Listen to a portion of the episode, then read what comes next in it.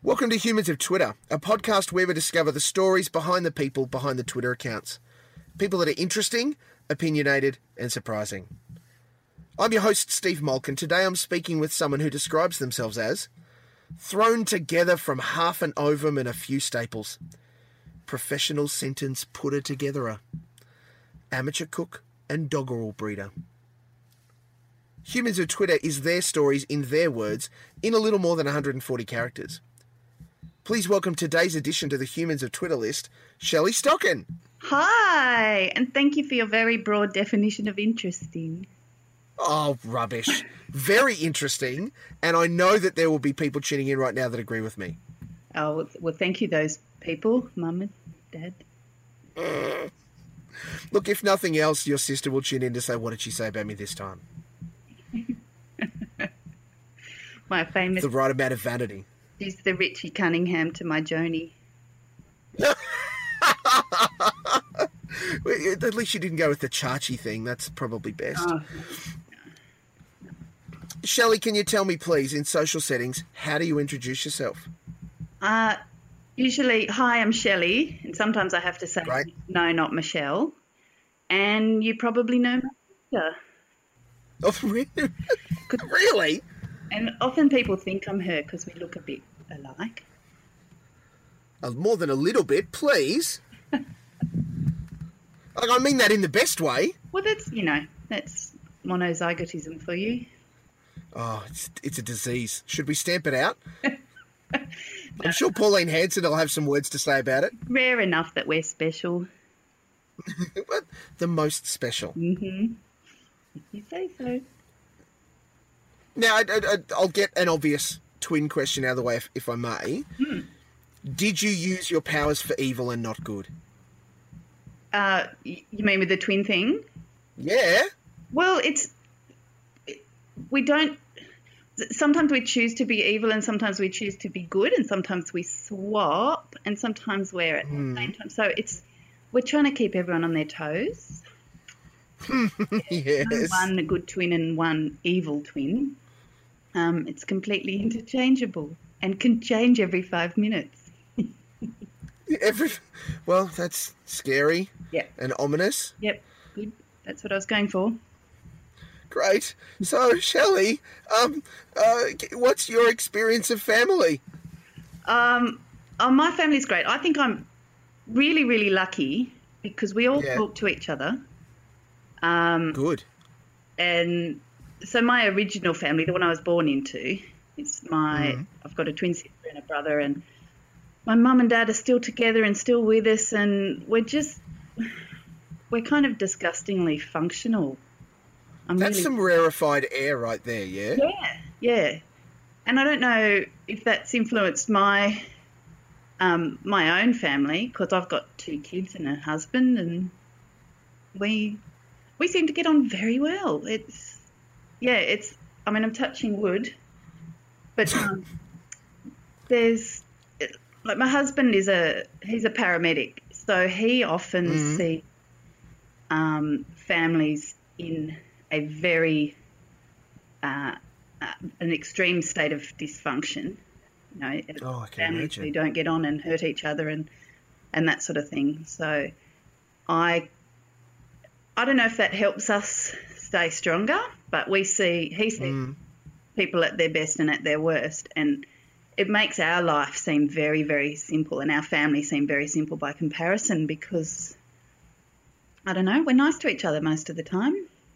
It's, and from a relationship perspective, it's something that doesn't just occur either, does it? You have to work really hard Oh yeah, yeah, yeah. to make that be functional. Yes, and you know, everyone has has arguments and problems and that sort of thing. But I guess one thing we we do a lot of is we go, okay, from now on, we're going to tackle this sort of thing this way. Mm. And sometimes that works, and sometimes it it doesn't. But we, I think, in this, we got deep very quickly, didn't we? But in relationships, in my experience, you you make rules, but you have to keep adjusting those rules, and because you don't know what's coming up in the future, Mm. So you have to uh, just readjust. It's like oh, to be terribly corporate. It's a bit like managing a team. You have to Oh, nice. Yeah. for um different different obstacles and things are like little different projects, and you have to choose the right way to approach them. Oh God, I've gone all HR. I'm sorry. is is that your your uh, background experience, work experience prior to having uh, younger people in your Oh. life? Yes and no. What I do in my bread and butter day job is I design training programs for companies. So Excellent. usually that is attached to the HR function of companies. Sometimes they have a separate learning and development group. Um, But I'm a little bit like one thing I love about freelancing is I don't have to get involved so much in the politics and the function of the business. They tell me what they want, I do it, I talk to the right people, I give it back, I send an invoice. But um, but one thing that I am constantly but quietly fighting against Yes. is HR weasel word language. Oh, so, so I don't mind in my day job of performing a bit of an HR function, but I really think human resources are the worst for being on the same page, you know, and singing from the same hymn. yeah. And if we could just step back and take a helicopter view, then it, it drives me mad. And sometimes I'll, The worst. Oh, and HR are the worst. yeah, yeah, I love them though. I love you, clients. I love you. Yeah. you know, I, I agree with Shelley. They're great, but they're the worst. But sometimes, if I am, uh, often part of my job is there'll be an existing training program, and they'll send to me and Yes. say this is out of date, or we need to target a different group of learners. So can you adjust this and rewrite it? And some, and that's that's when I get my little weasel word sword out and chop things from it and Oh, and I'll try and just say, okay, how can we say this in proper English that anyone understands? So, translate it into human. yes, yes.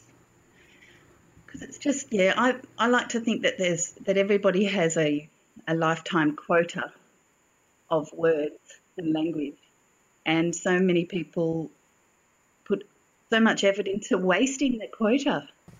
Yeah. You, know, you just you look at some things and you just say, you could have spent those words in, in a much more, um, I don't know, beneficial way for people. Mm. Mm. Mind you, I think I think that some people are um, uh, making up for others' deficiency. Um, like there are some overachievers among us that Yep. uh, are, are expertly using more than their share of the words.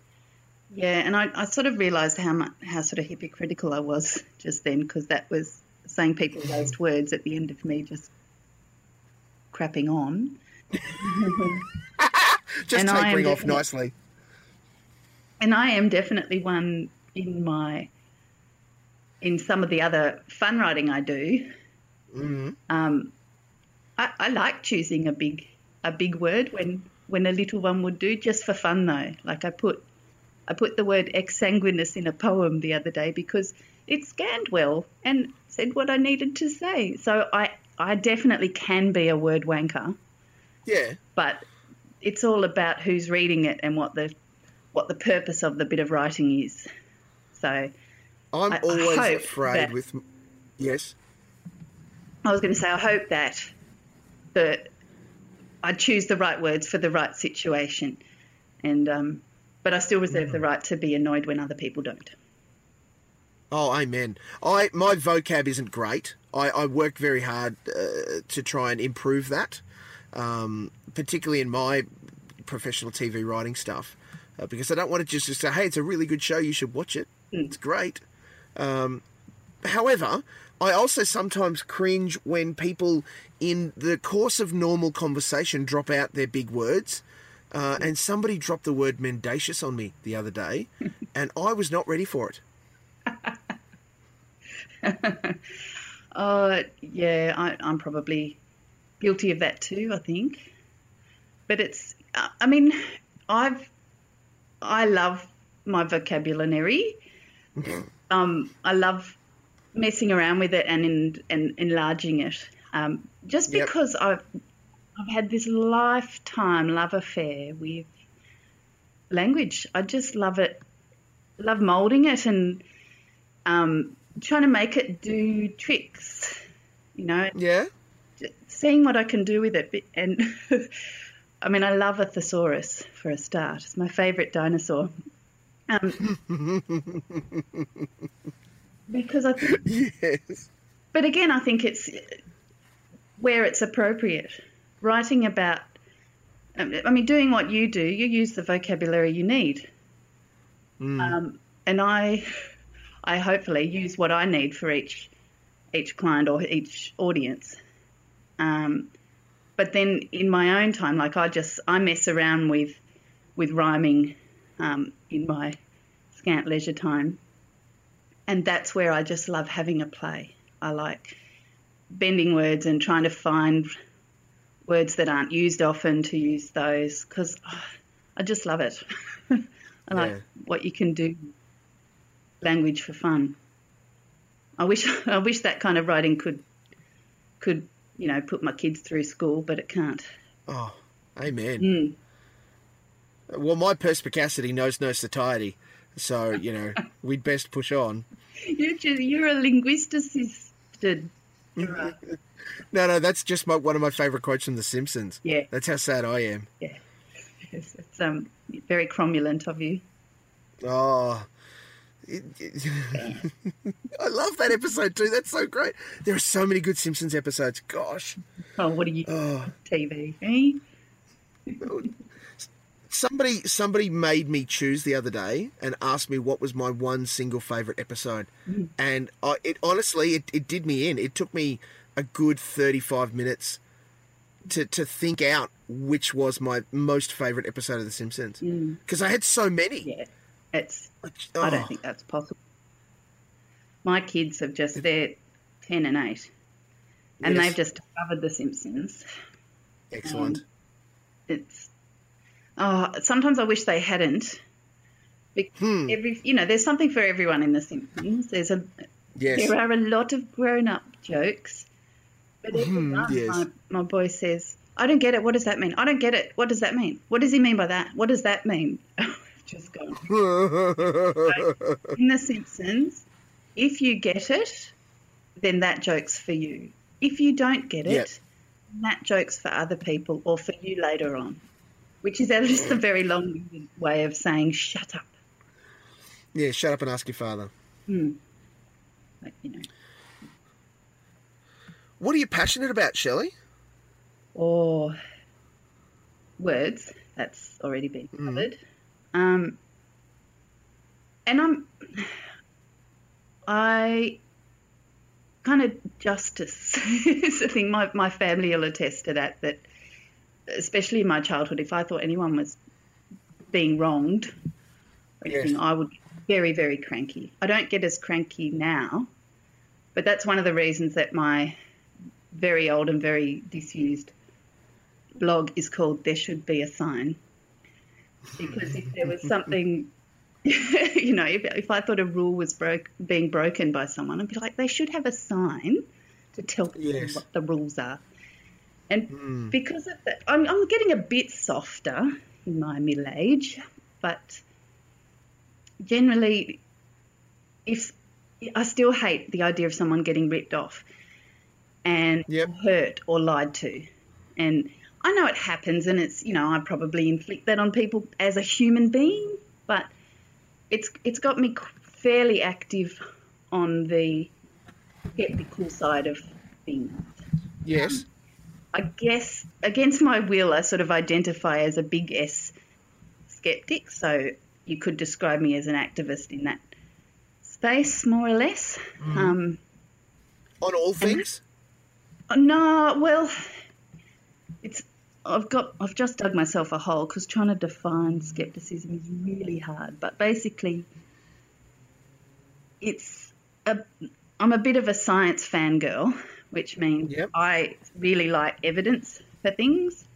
And one of the things that I get really annoyed at is um, health measures like alternative therapies and, and things like that Ah, yeah. that are flogged to people with no evidence behind them, and people get ripped off. Um, yeah. and that's it. Just pisses me off. I have nothing against um, health measures and practitioners who do things that work, and there's evidence to show they work, and that's how they market themselves.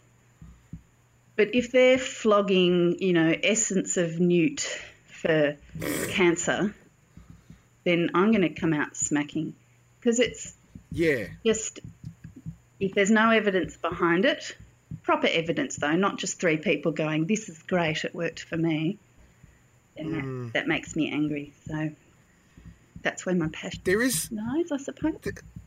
there is a lot of reliance, particularly in alternative therapies, in anecdotal evidence, isn't there? Nothing that's proven, just that it worked for that person, or Yep. you know, uh, you, almost almost like placebo effect stuff.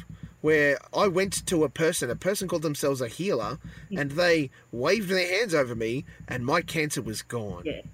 Well, that's it's a very strong way of marketing things because people respond to emotion and they want to relate to the people who are selling them things or you know convincing them of things.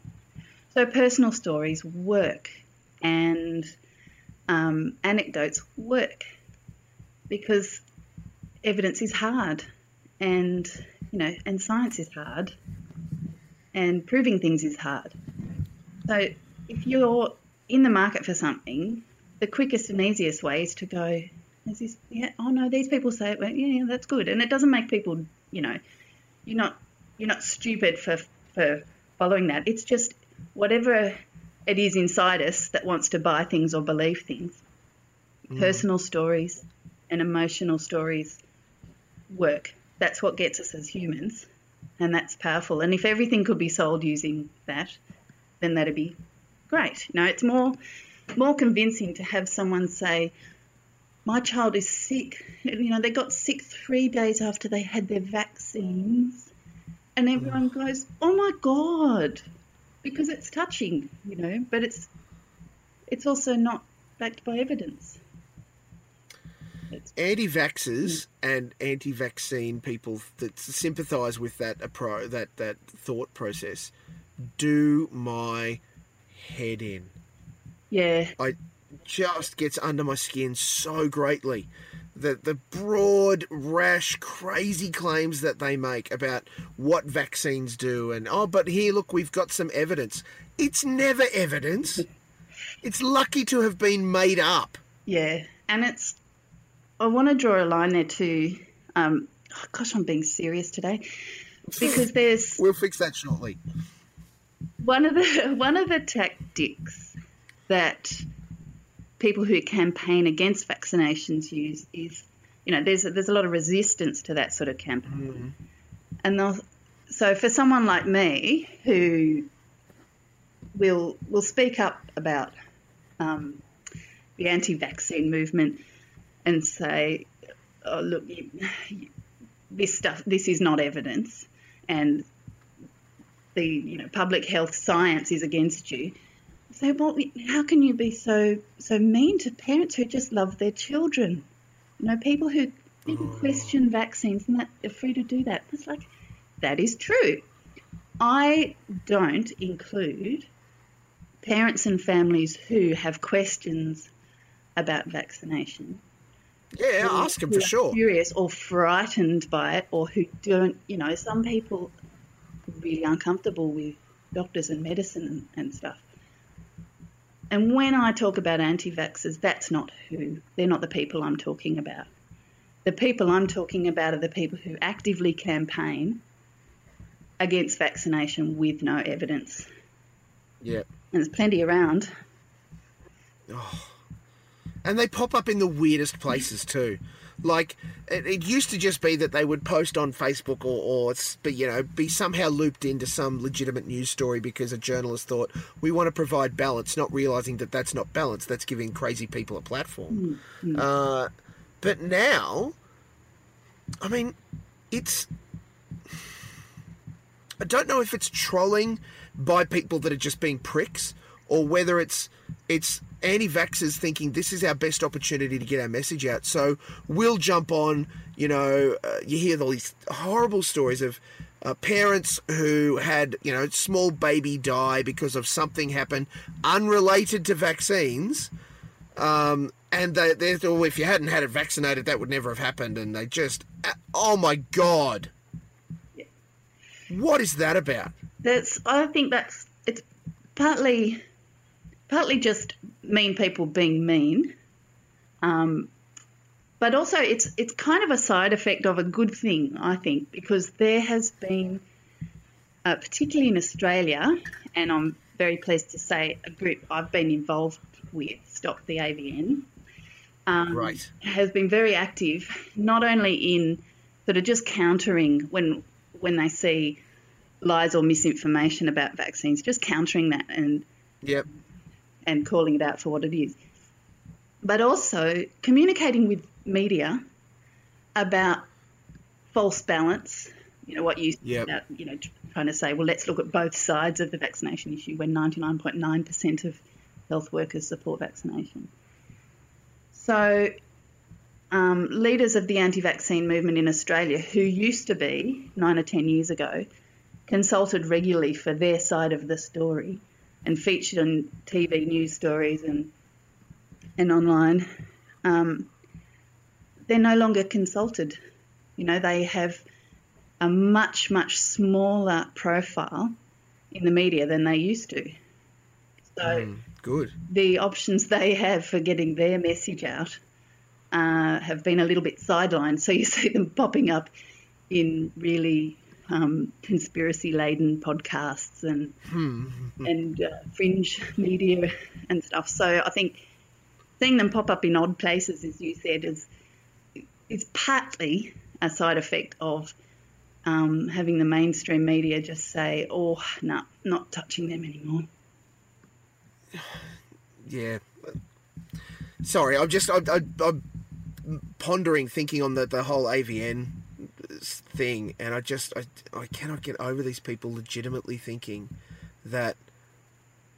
And this this is what kills me, right? We've got a whole bunch of new senators that have just entered uh, into our parliament, federal parliament, and at least two of them have have have either been openly sympathetic or directly supportive of you know, organisations like the anti-vaccine, uh, anti-vaccination network and those sorts of things. What the freaking hell? I I do this little dance when I come up against conspiracy theorists and things, and whether we're talking about anti-vax groups or um, senators with interesting ideas. Um, I get in there and get angry, and then I take a step back and have a little laugh, and it's it's just a little a cycle. That's my it's it's a little dance I do to stop myself getting angry and having a heart attack. Um, and I, with the senators like um, the the One Nation mob and and all that, I can spend time getting angry and rallying and you know posting angry tweets because that achieves so much. Um, or I can step back and just say, right, this will be entertaining and having a laugh.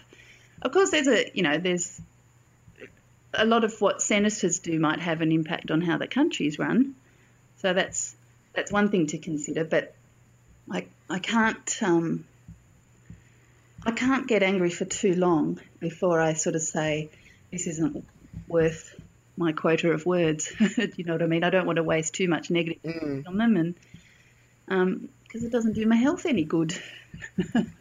Yeah.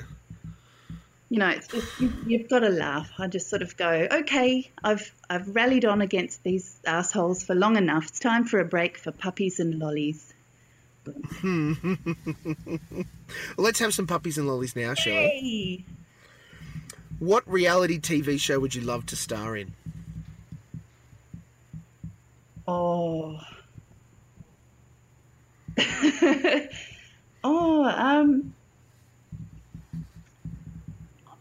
I think I've had this idea in the back of my head. You know how you have a little stock of ideas that you go, yes, Yeah. I'm going to do that one day. Um, I'd like to be. It, it would involve a community orchestra. And Yes. everyone starting the community orchestra has to be new at learning their instruments. And they have a set amount of time to put on a concert. So the reality show covers them. I don't know if you meant an existing reality show, but I'm making up my Oh own. no, we can make one up. That's fine. And if anyone wants to pay me for this idea, just contact me. No, um, yeah, 'cause I just I love the idea of I don't know small community-sized things, um, and getting getting personalities together and and you know hopefully for the sake of drama in a reality show, failing dismally. That's I just I find that entertaining. But yeah, yeah, that's that's it really. I, I don't know why. I've, my mum has played in a community orchestra for a long time, and they're quite good actually. Uh, but she comes up with, you know, she she'll talk about the members of the orchestra and their lives and that sort of thing because they're all they all get on. And the personal stories between them, you know, it's an orchestra is um, it's, it's like a lot of different things where you get people from all walks of life, and the one thing they have in common brings them together. But apart from that, they're all very, very different, and it's just it's just the best goss ever. It's great. So something something like that where you bring people together because making music together is a fairly um, inescapably group task. Yep. And I just think with different different kinds of people, it's not like Big Brother where you put people in the house and go, okay, great, yeah, and they have to make their own drama. The drama is in trying to get a concert together. I'll make it one day. What's the most exciting or dangerous thing you've ever done? Oh, uh, I might put my honeymoon as a, a, whole thing block in, in there as the most exciting and dangerous thing I've done. Uh, because my husband is a bit of an adrenaline junkie, Yeah. and I'm probably not, Yes. but I will do, or when I was younger, I would do almost anything if you dared me to. Great. So, my You're the best friend. my darling husband decided. Uh, we went to New Zealand for our honeymoon, and he called it the wife test. Oh wow. So the rules were that we could both choose any sort of adrenaline charged activities, and the other person had to take part. Oh. Um, strangely, I didn't end up doing bungee jumping. I think I'd passed the wife test by then. Great. but we we did a lot of whitewater rafting and spelunking, which is one of my favourite words. It's basically caving for those who aren't spelunkers. Sounds like what you do. But I want I want you all to use spelunking in a sentence soon. um, and I I just oh we got went canyoning as well, which is that's the first time that was the first time in years that I actually called for my mummy out loud. Just we went down. So so canyoning basically, you put on a really unattractive wetsuit and a helmet, and you start at a high point, and you get go down to the bottom of a canyon, and there might be there's lots of climbing involved, maybe sliding through water chutes, um, lots of abseiling and abseiling down waterfalls with water on your head. Great. And so I'm pleased that I did it. But there were about seven different waterfalls in this very first canyoning trip I did. And by waterfall number seven, I was just hanging from a rope at the top and just thinking, what the hell am I doing? Why am I here? I just, I burst into tears. And the guy just went, okay, I just want to let you know you're not, I thought you would have cried before now, so well done. Um, and what's up? Talk me through it. And I said, I'm just really scared now. Like, I don't really want to die today. Hmm. And he said, "Okay, what's the scariest thing you've done before now?" And I went, "Oh well, I'm crying. I got, I got my black belt in karate last year. That was pretty scary." He goes, "What the hell are you scared of? Off you go." So, yeah, but what abseiling down a waterfall is scarier than karate. There you go. Um, yeah, but that was the whole honeymoon was good, and I loved caving. You know, we we didn't just Yeah. do the wandering through a nice big cave with glowworms thing. We did. It was called adventure caving, which is again lots of abseiling and squeezing through tight spots and you know swimming Oh. through water and and um, I didn't think I'd like it. I just did it because because I was dead too. Uh, Mm. but I just ended up loving it. And we just, any other town we went, we basically drove from the top of the North Island to the bottom of the South Island for our honeymoon. Right. And every time we stopped, it's like, have you got any caves here? and we did all these things. And there was one near, I think it was called Charleston. Sorry, New Zealand people, my sense of geography is stuffed. But there was this cave that had just been discovered, you know, in the last three months or so by one of the guys who was at the company. Yeah. And he said, Oh, I'll take you to my cave. We're like, All right, we'll be up for that. You know, he's part of this touring company and stuff. So it wasn't just some Yahoo, but he was like, You up for it? You up for it? And we're like, Yeah, whatever. Pumped. Let's go. Woo. um, but he was just because he'd discovered this cave, he was so enthusiastic and he was like, All right, next one down. Woo, let's go. Woo. And we were just like, Okay. And there was one part where there we were in a fairly big cavern and there were two possible ways to get through to the next cavern. There was a sort of a squeezy hole up high that you had to climb to, and a squeezy hole down low that was sort of half submerged in water. And he went, All right, you guys, you've had a bit of experience. I'm confident. I'm pumped. I'll take the high one, you take the low one. See you in the next cavern. Bye. And we were like,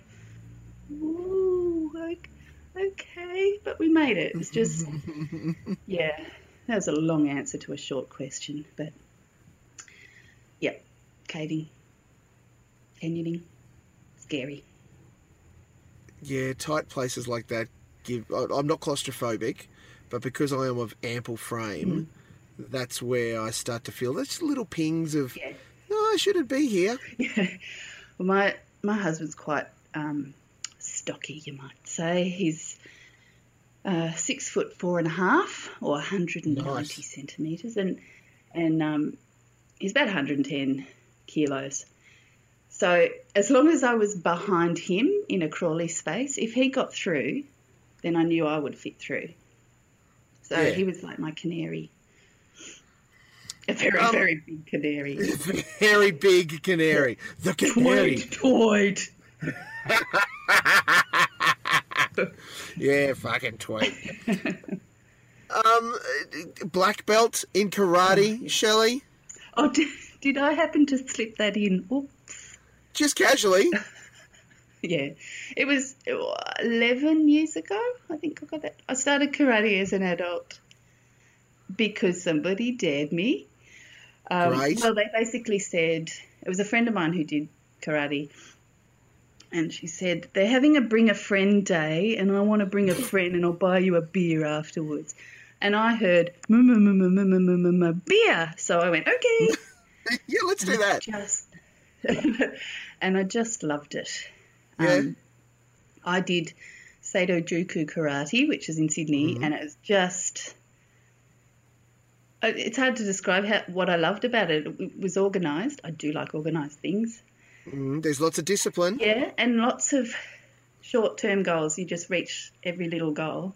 Yeah, punch that thing. go, well yeah, done. Yeah. And also when I started fighting, I that was my happy place. I know that sounds weird, but you know, there's A good it's, spa. It's just a bonus that it's also good exercise. It is so therapeutic, punching bags and pads, and Yep.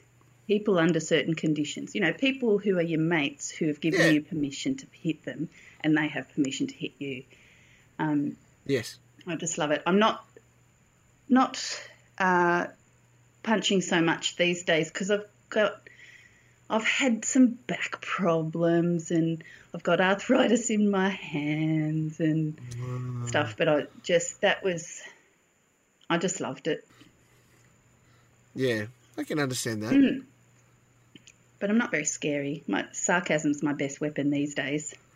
Oh, look, it's it's. Oh, I granted, it very much is. Um, though I still wouldn't want to challenge you or sneak up behind you in a place that was a little bit dark, because I suspect that uh, even though it was 11 years ago, many years of training would come rushing back. Maybe. I've never had to try it in a real situation, which is good, and I hope I Yeah. never have to. And I'm not. Well, that's the best form of martial art, isn't it? The one that you just do for fun and you don't ever have to use. Yeah. And I'm not, and have never been an angry or aggressive person. I mean, I I get teased about my version of road rage because you know if somebody cuts me hmm. up or something, I'll go, "Oh, you silly man," you know that's as that is as ragey as I get. Or I'll just you know I'll write an angry poem. it's not. I'm just not an hmm. aggressive or angry person. Nevertheless, Look at you. Look at you In being all in touch with your feelings. I know I'm hugging myself right now. I just for for someone who is not very angry or aggressive, I really love punching stuff. It's, it's strange, That's and I great. get I I have um, a lot of people assume that boxing and other combat sports are based on aggression, and there are certainly some really angry wankers who do those kind of sports. Um, Yeah. but it's certainly not a prerequisite. You know, that's the, the big thing I learnt about it, I suppose, is that there is a, a skill to fighting, and you, you're not just, you know, you're not punching up someone you hate. That's different. Yeah. It's um, it's good exercise. Shelley Stocken is the karate adult. Was let's go past tense, shall we? Hmm, All right then. Who would be your Mr. Miyagi? my Mr. Miyagi, um, it's the probably the head of uh, my old karate club. Um, his his rank now is Sei Shihan, which is I'm not even sure how many dans that is, but he was five dans when I first met him. God. And he's just the nicest guy. And he's it, it's funny. He's um he grew up in New York, um, and his heritage is Filipino, so he's quite small.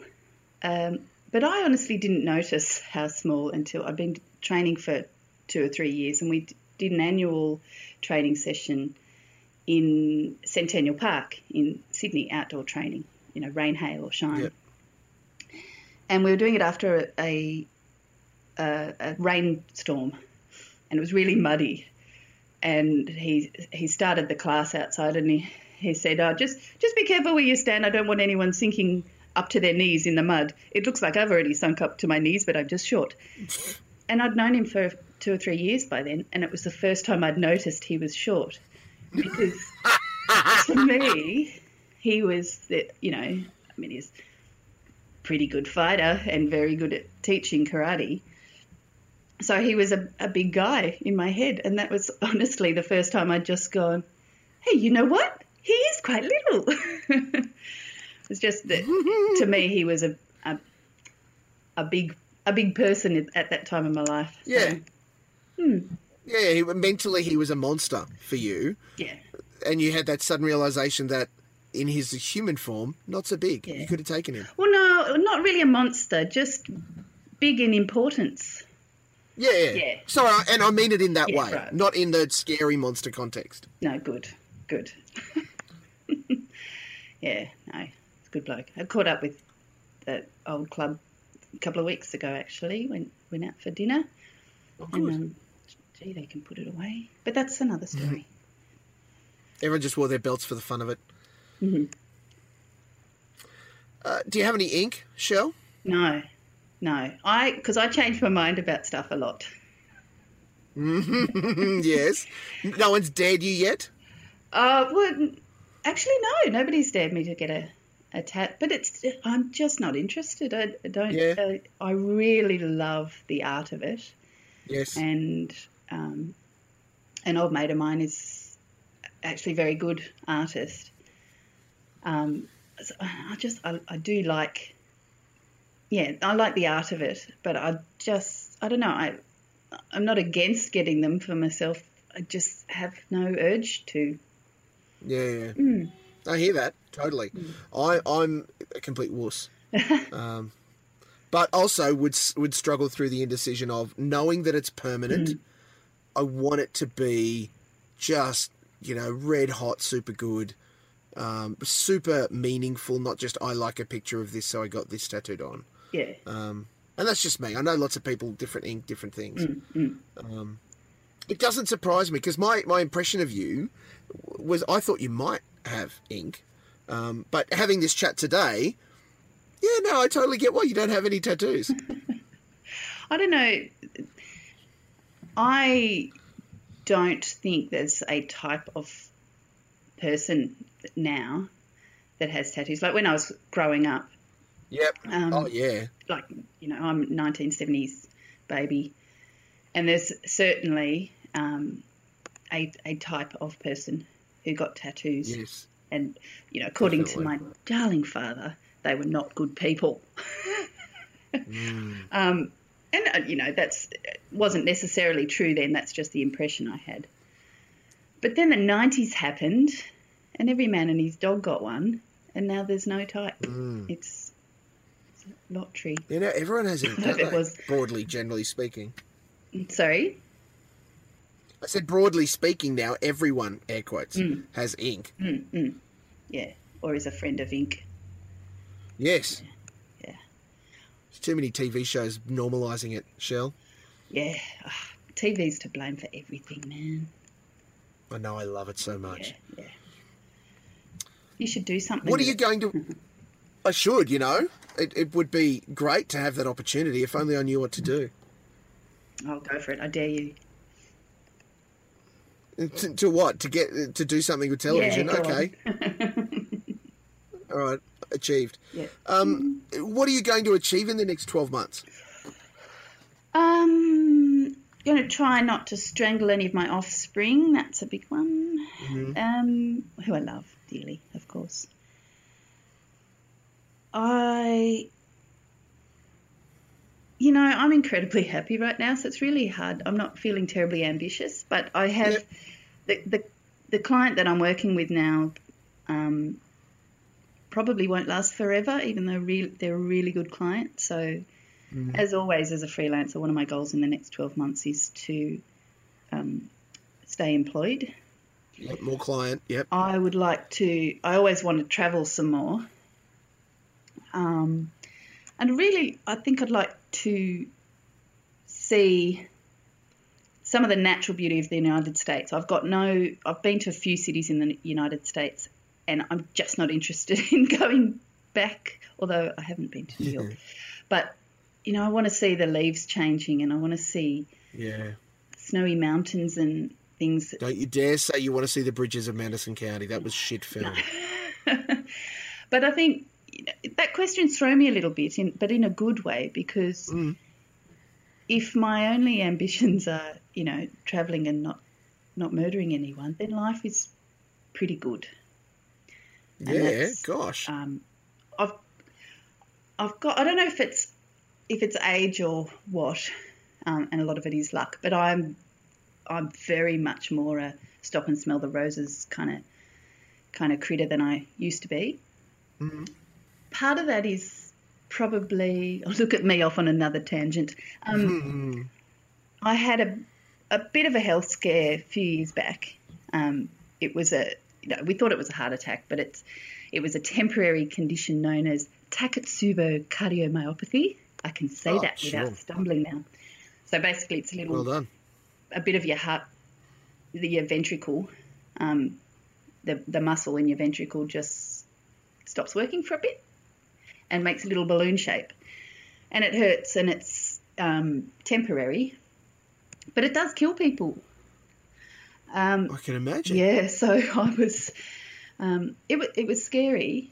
And, you know, I'm, when they ask you the questions when you have heart issues, they, you know, do I smoke? No, I don't drink much. I exercise, all this stuff. I was in such a low risk category. I thought this is totally unfair, but it can happen to anyone, and it's caused a lot by stress or shock. It's called broken heart syndrome as a nickname, because when people, it often happens to people who have suffered a great emotional episode, so a person dying or um, an assault or something like, like that. So since that's happened, and since I got better, which I'm very pleased about, um, I'm seriously focused on, I don't know, the happies and sort of saying, okay, forget about what I want or what I don't have. What have I got? It's great. Yeah. Oh, I've gone all violin now. oh, it's just a roller coaster, Steve. Yeah. I, I look at the human body sometimes, Shelley, and I wonder, you know, in, in the, the whether you're a creationist or an evolutionist or whatever you think about how we came to be, however our bodies came to be in the functional form that they are, there could have been just a little bit more thought put into things. I mean, we've got a backup kidney, we've got a backup lung, um, we don't have a backup liver or heart or brain, although guys tend to get away with having a second brain that not as functional.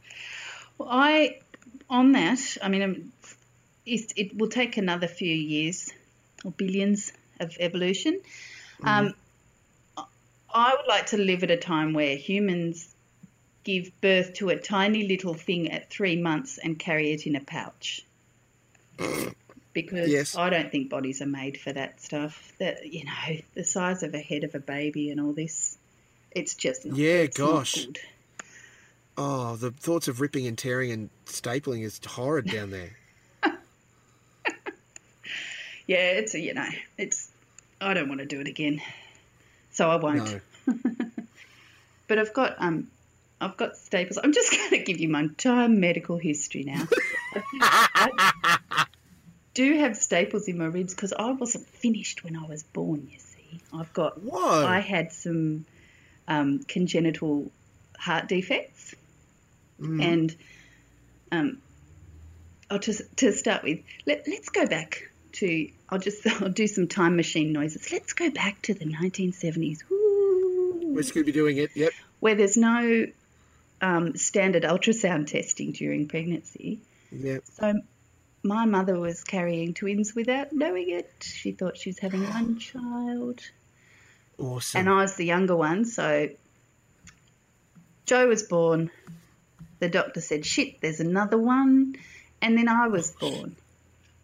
Wow. Yeah, but I was blue. So Wow. within the, the first four weeks of my sister and my life, she's in one hospital growing a bit more. I'm off in another hospital. I had open heart surgery on my second day of life. Oh. I opened up a valve that was shut, stapled my ribs together. Thank you very much. She's gone pink again. Yay, all better. Um, Success. I was recovering for a, a few weeks in a different hospital to my sister. And then we went home, I don't know, about four weeks later. By that time, I think my mum and dad had come to terms with the fact that they now had three children instead of just one. Um, Yeah, so I was trouble from the from the start. But that's Wow. it. You know, another little reason that I sort of go, life's good. I'm happy with life because Yeah. I nearly didn't have it. Open heart surgery at two days old Yeah. But in 1970 something. 1971, Wow. yeah. So speaking of spares, you know, if I didn't make it, at least there was a spare. But I'm very glad I did. There was a whole spare other Yeah, human. that's right. Oh, that's delightfully uh, morbid and a wonderful way to wrap this know, we- up. Hey, Shelley, Yeah. thank you so much for the chance to speak with you today. Please know the things that you said are very special and you're highly valued. Thank you so much. Thank you so much. And I just, I, I hope the whole point of this is to ramble on about random things because I think I nailed it. Oh, you in- the best Waleed Aly kind of way, you absolutely you brought it home again. No, you're too kind. You're clearly a lady who doesn't mind the occasional tweet, and that's in part why I love you so. Um, uh, can you tell me, are there other social media things or other ways, places where you write that you would want people to know about? Well, I, I very occasionally um, write on my blog, which is called There Should Be a Sign. Um, It's it's mostly these days just um, rhyming verse about whatever's uh, exciting me or shitting me at the time. Um, I do the occasional little thing for news.com.au. I do the occasional little thing for the Medical Republic. And yeah, I just, you know, I do little word farts all over the place. So that's, yeah. Your daily odes to coffee are delightfully inspiring. The hardest thing about them is I write them before I had coffee. So I know that it's like two two lines, a rhyming couplet just about coffee, and it's it's done without caffeine. So so thanks. It's wonderful. Um, I, I would love to chat with you um, again, Shelley, at, a- at a later point, and just because I think we've barely, look, we've barely scratched the surface in your rambling, and I've enjoyed it so much. Would that be okay at some later date? We do this again. Yeah, sure. I'll, I'll see if I can try and do something interesting between now and then. But so, No, no, that would ruin everything. but you know, if anyone wants to dare me to do anything, I'll give it some consideration. Oh, so you have to think about your dares. Well, these days I do. I never used to, but I have a family now. Oh wow, those guys getting in the way of all the fun. Mm. Mm. This has been Humans of Twitter, and I can confirm that at Shellity is indeed human. Mm. How generous. Thank you.